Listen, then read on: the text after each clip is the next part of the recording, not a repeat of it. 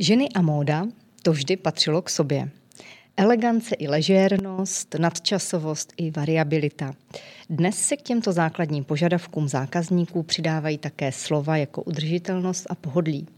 O tom, jak najít ideální mix toho všeho, se budu v dnešním podcastu Podnikatelka povídat s Veronikou Štěrbovou, zakladatelkou značky Sophistic by Veronika.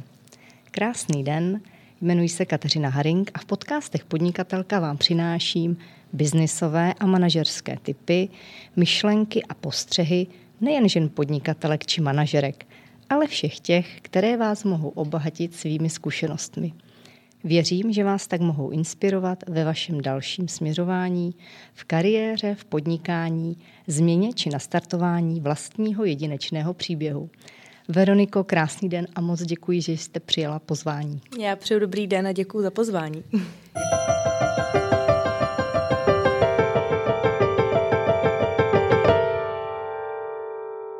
Jaké je vaše manažerské desatero? Jaké rady jste dostávala na počátku svého podnikání? Byly užitečné? Já se obávám, že žádné zázračné desatero nemám. A pro mě a pro moje podnikání platí jako jedno a to je skoč a plavej.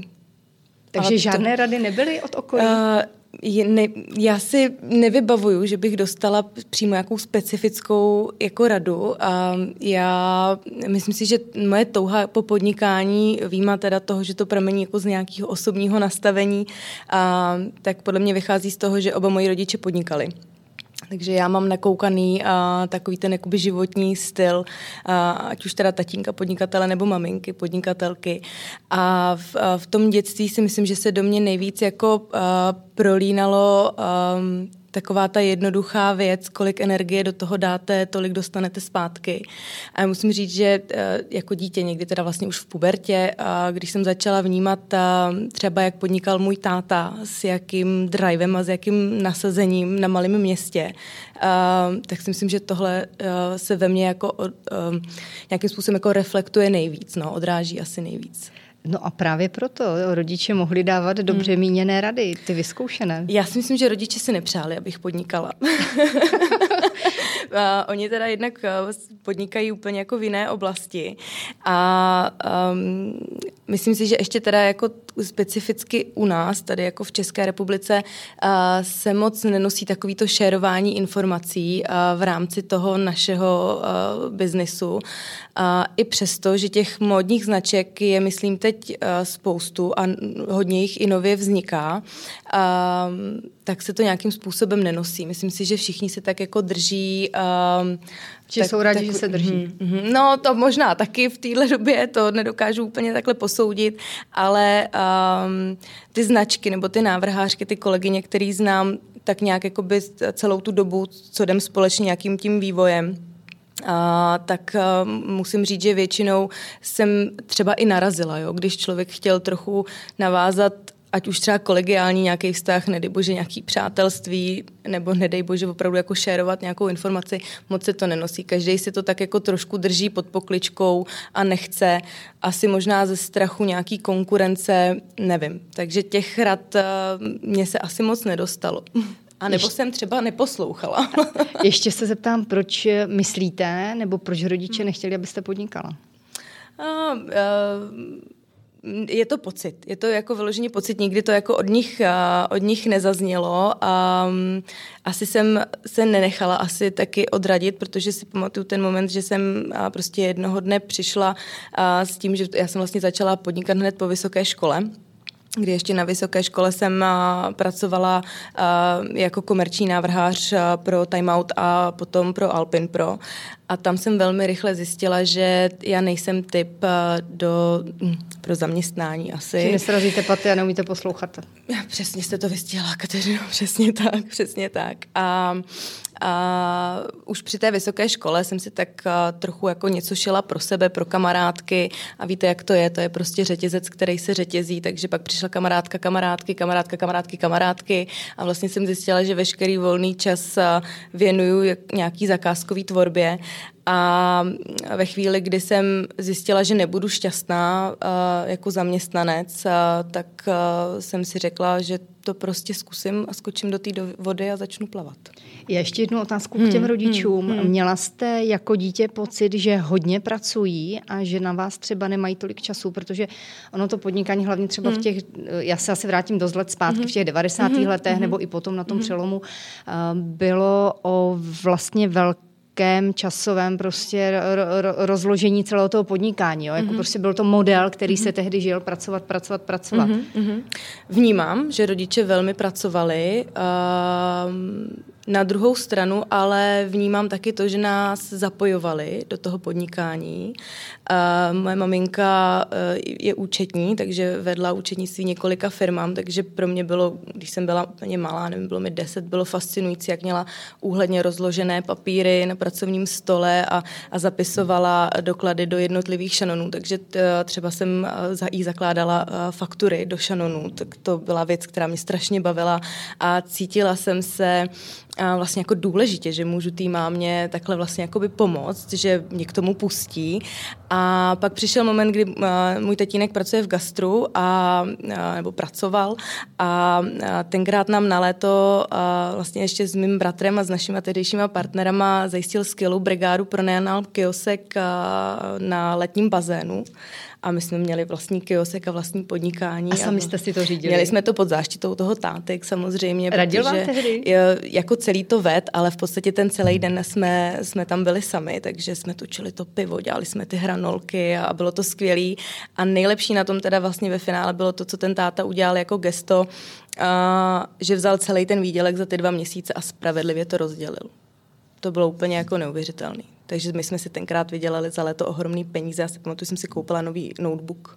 Takže bylo jako skvělý. A myslím tak... si, že tenhle příklad uh, mě ovlivnil asi v tom, um, jako v té chuti podnikat a stát na těch vlastních nohou asi nejvíc.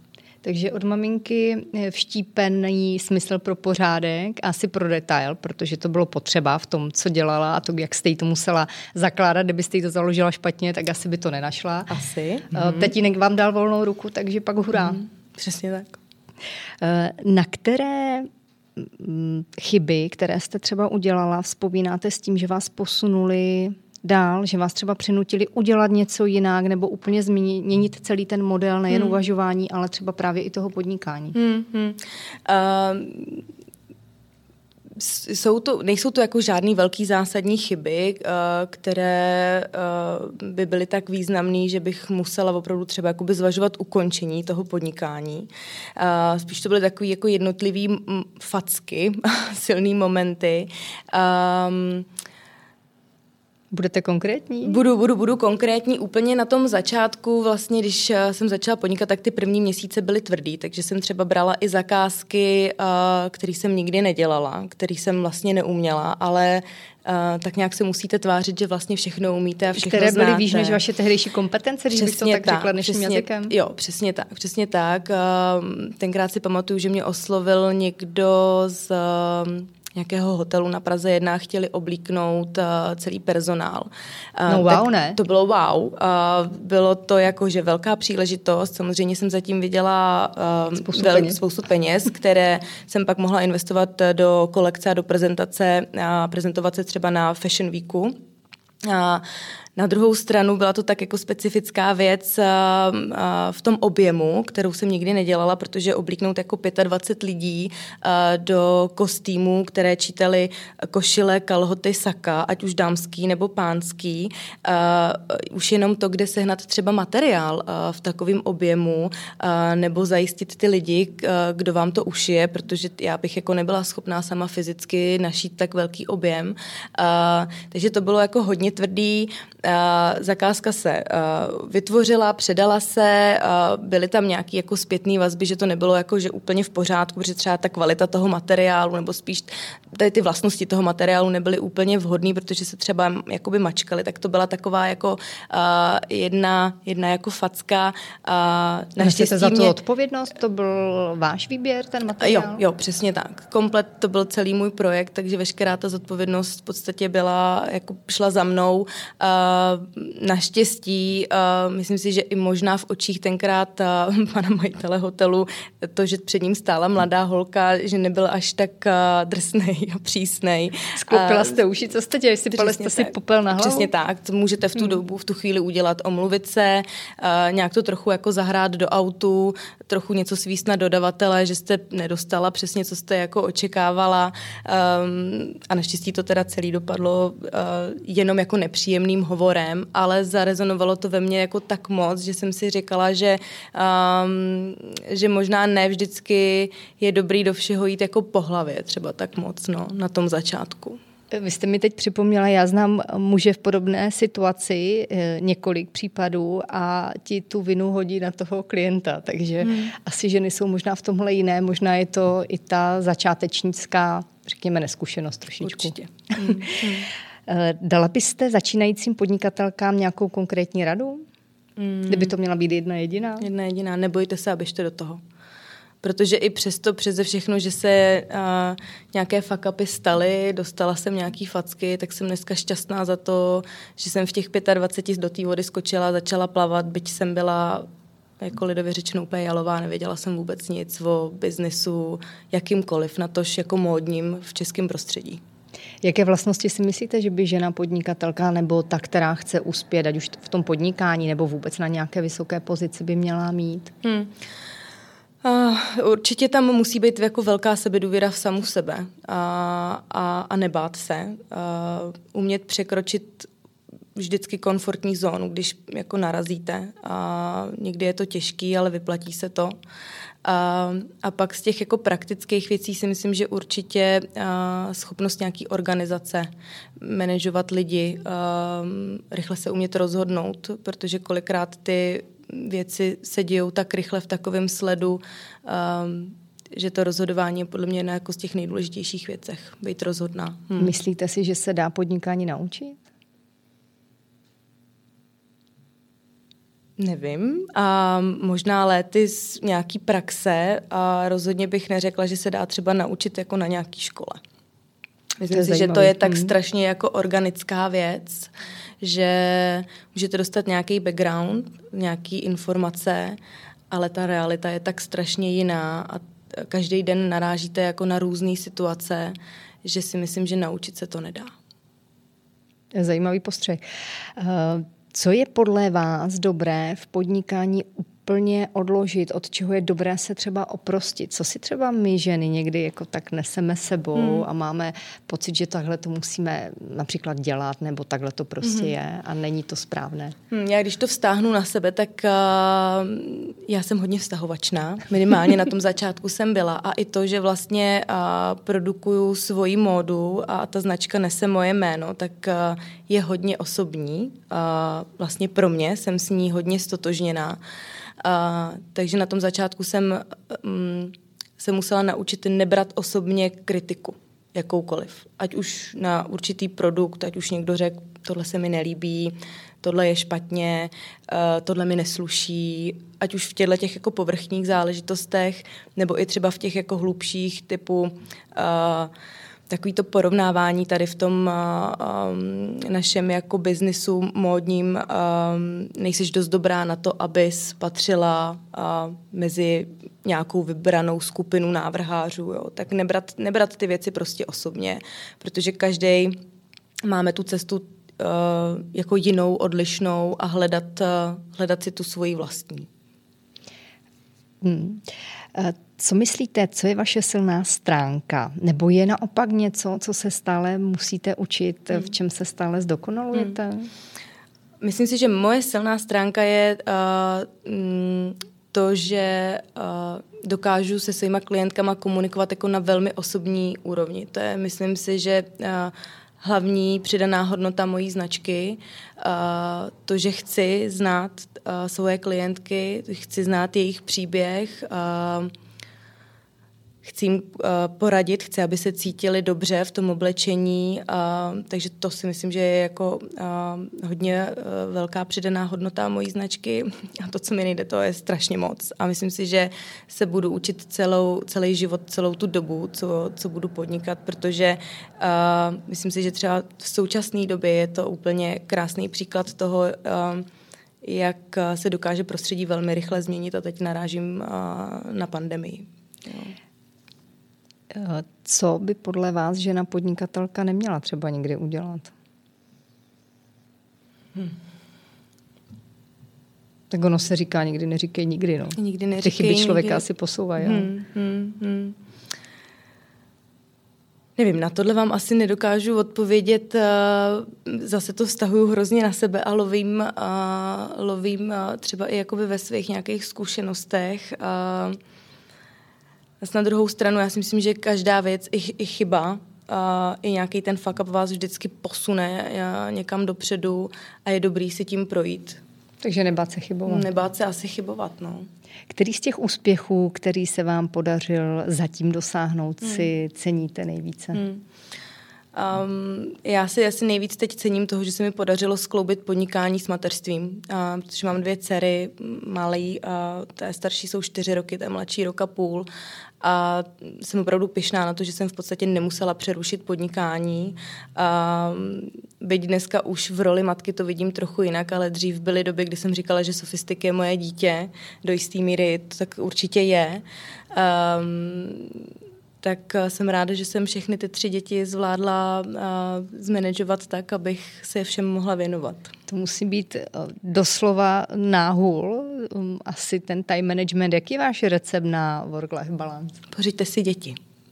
No vím, o čem to je, tak protože, se ptám na váš Protože recept. já třeba do té doby, než jsem měla děti, uh, tak jsem pracovala pořád, 24-7. A, a nebylo to jenom o tom, že fyzicky jsem aktivně byla třeba v práci v ateliéru, ale i hlavou i v době, kdy jsem uh, byla na dovolený, tak vám tam pořád něco jede, protože moje práce je kreativní, takže každý impuls vás podněcuje uh, vlastně podvědomě k něčemu, jako nad něčím přemýšlet, takže jsem měla neustále u sebe zápisníky s blokem a furt jsem něco psala, zapisovala.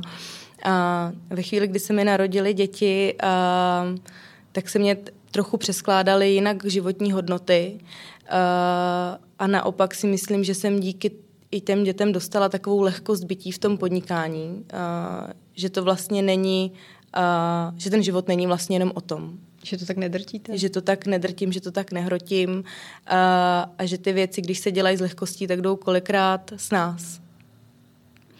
Proč jste se v roce 2010 rozhodla založit vlastní značku Sophistic by Veronika? Mm, vy jste sama řekla, že je tady poměrně dost eh, jiných značek, hmm. návrhářů.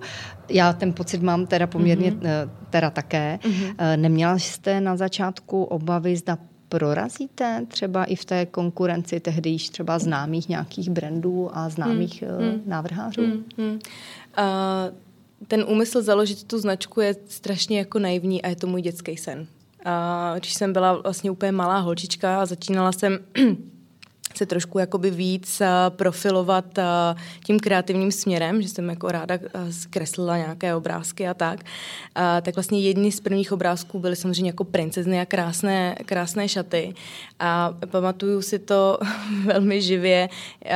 Já jsem na otázku, co budeš dělat, až budeš velká, odpovídala, že budu módní návrhářka. Tenkrát jsem vlastně vůbec nevěděla, co to obnáší. Pro mě to byly jenom ty skici těch krásných šatů a to jsem si sebou nesla celou dobu um, toho dospívání, takže pak jít na střední průmyslovku byla úplně jasná volba. To, že se mi podařilo dostat se na, na vysokou školu uh, s tím letím zaměřením, uh, to bylo skvělé, protože tam jsem uh, v podstatě získala sebejistotu v té samostatné tvorbě a to, jak vymyslet nějaký koncept, jak ho vytvořit od A do Z a zrealizovat to.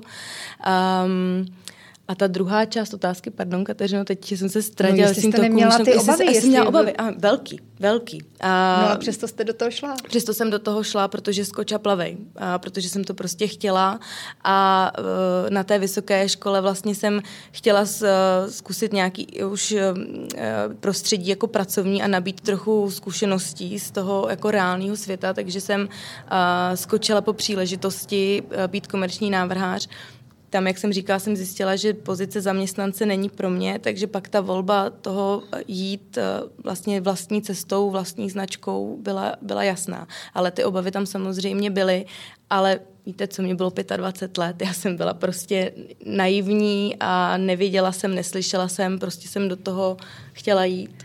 Co tehdy bylo na tom začátku nejtěžší?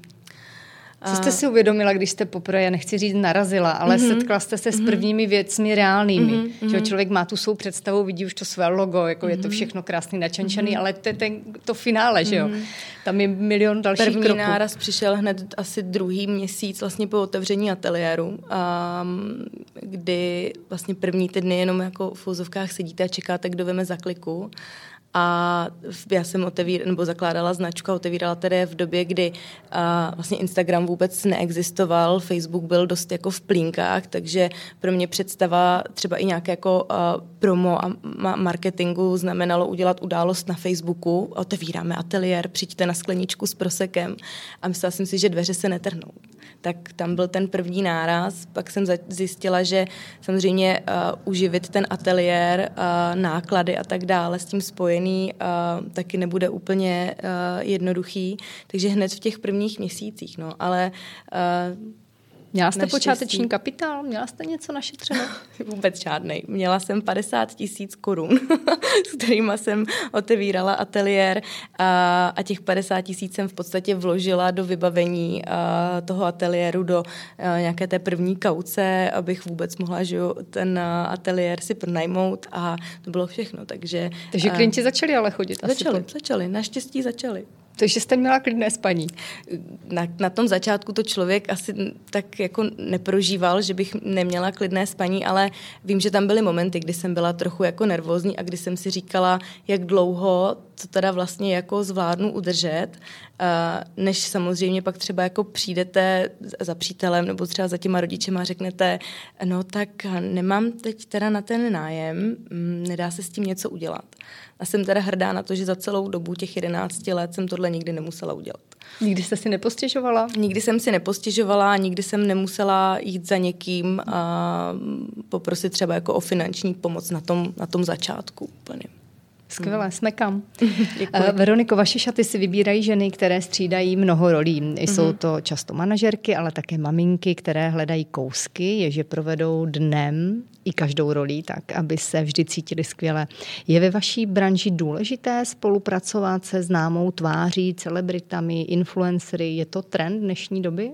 Je to určitě trend a nejenom dnešní doby. Uh, k módě to prostě patří, ať už třeba v těch 90. letech, kdy vlastně velké modní noby oslovovaly modelky a vlastně i vytvořili, že jo, takovej ten um, takový ten uh, piedestál těch top modelek, jako Cindy Crawford nebo Claudia Schiffer, a tak tam jsou vlastně ty počátky toho, že ta značka by měla být spojená s nějakou uh, známou tváří.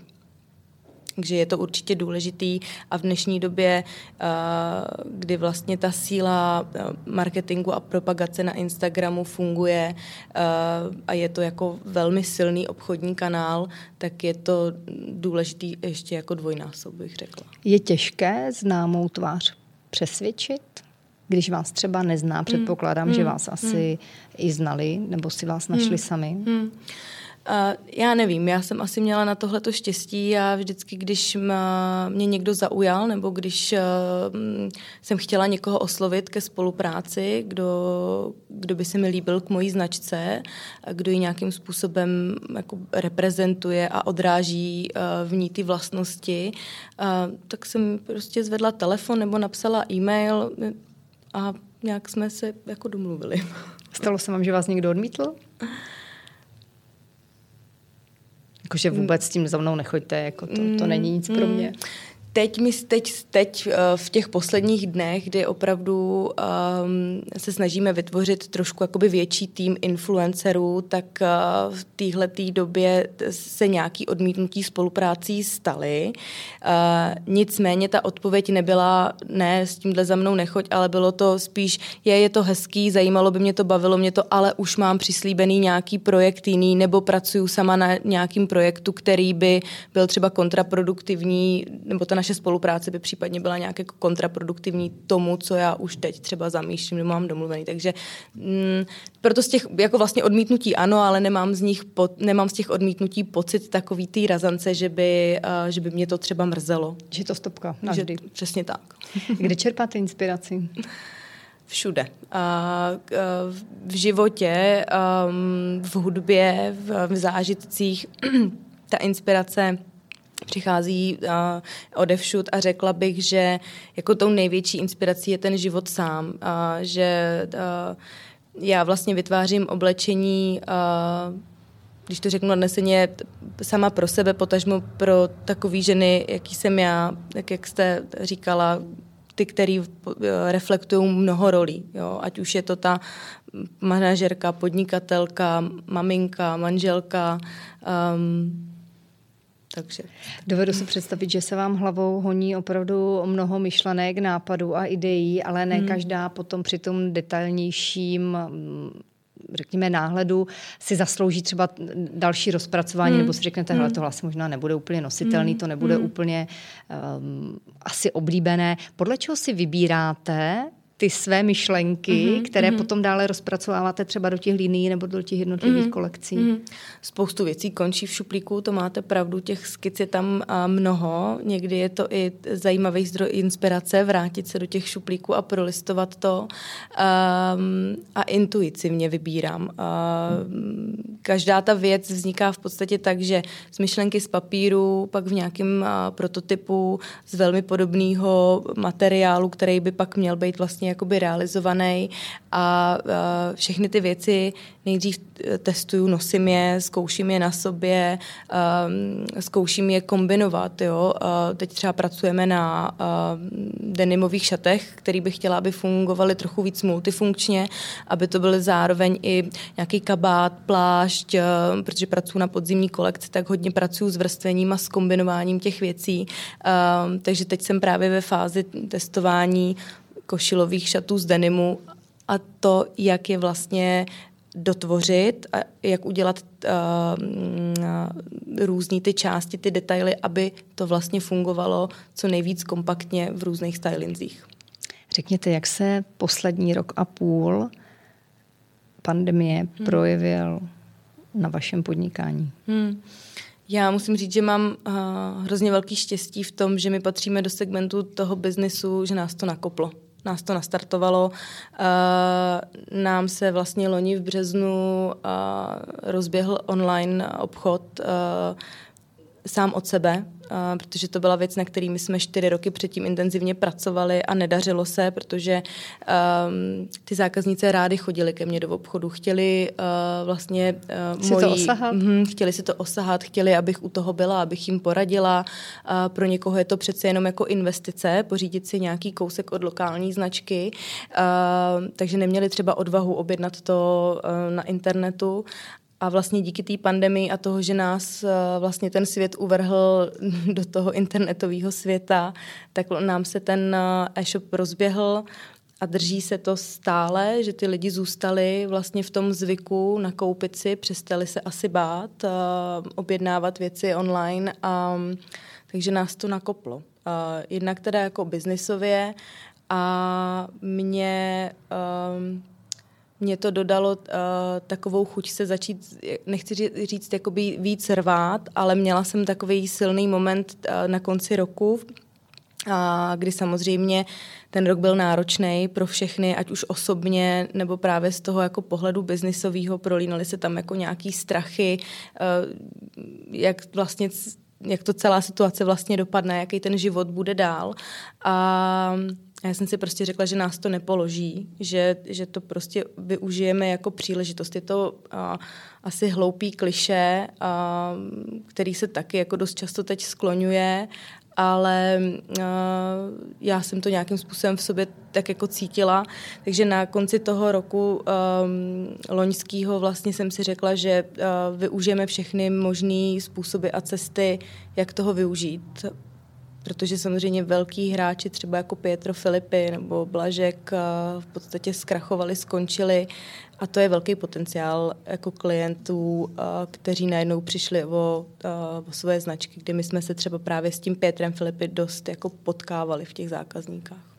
Vnímáte, že se změnily preference vašich klientů za ten rok a půl, kdy vlastně byli více na home officech?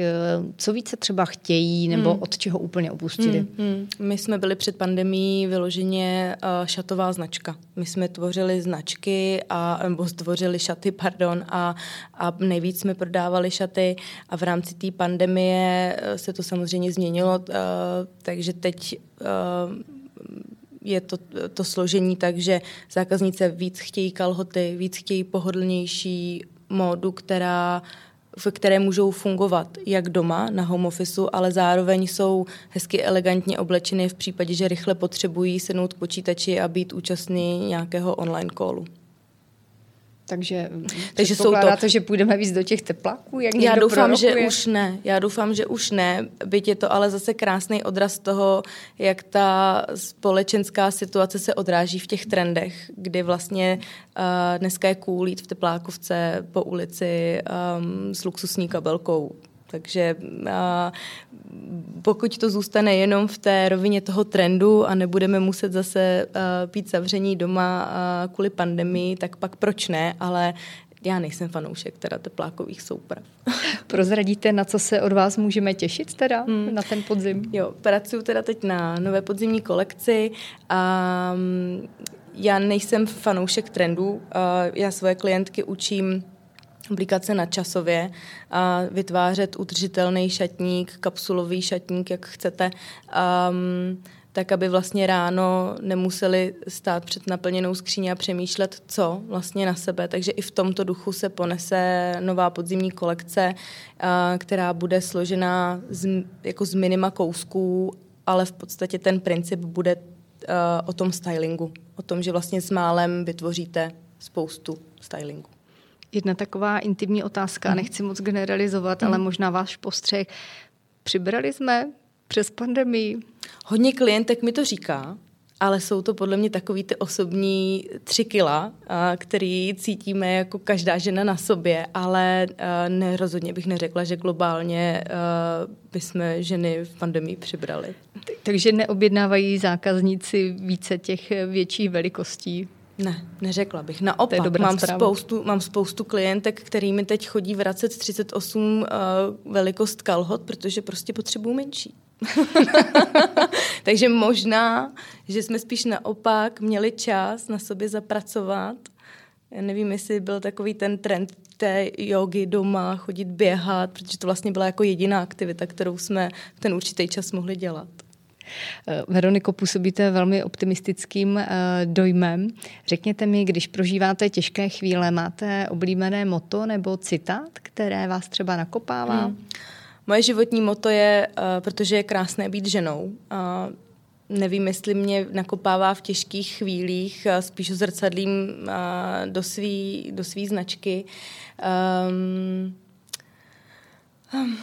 ale jako životní moto prostě skoča plavej asi, no. A ne, nevzdávejte to. A asi um, i přesto, že to teď pro spoustu lidí i v té oblasti jako podnikatelský musí být těžký, zejména třeba z toho gastra, a, tak já věřím to, že se to přežene ta vlna a že to dá zase naopak jako potenciál vzniknout hezkým novým projektům. Já věřím, že to všechno bude snad už letos na podzim. Zase hezčí. Veroniko, já moc krát děkuji, děkuji za milý rozhovor. Já vám přeji, ať se vám vše daří, ať všechny ty plány a sny, které máte a zatím je nezveřejňujete, tak ať dosáhnou své realizace a budu se těšit, že si někdy povykládáme o tom, co se vám zase podařilo. Já moc děkuji za milý povídání a za pozvání, Kateřin. Děkuji.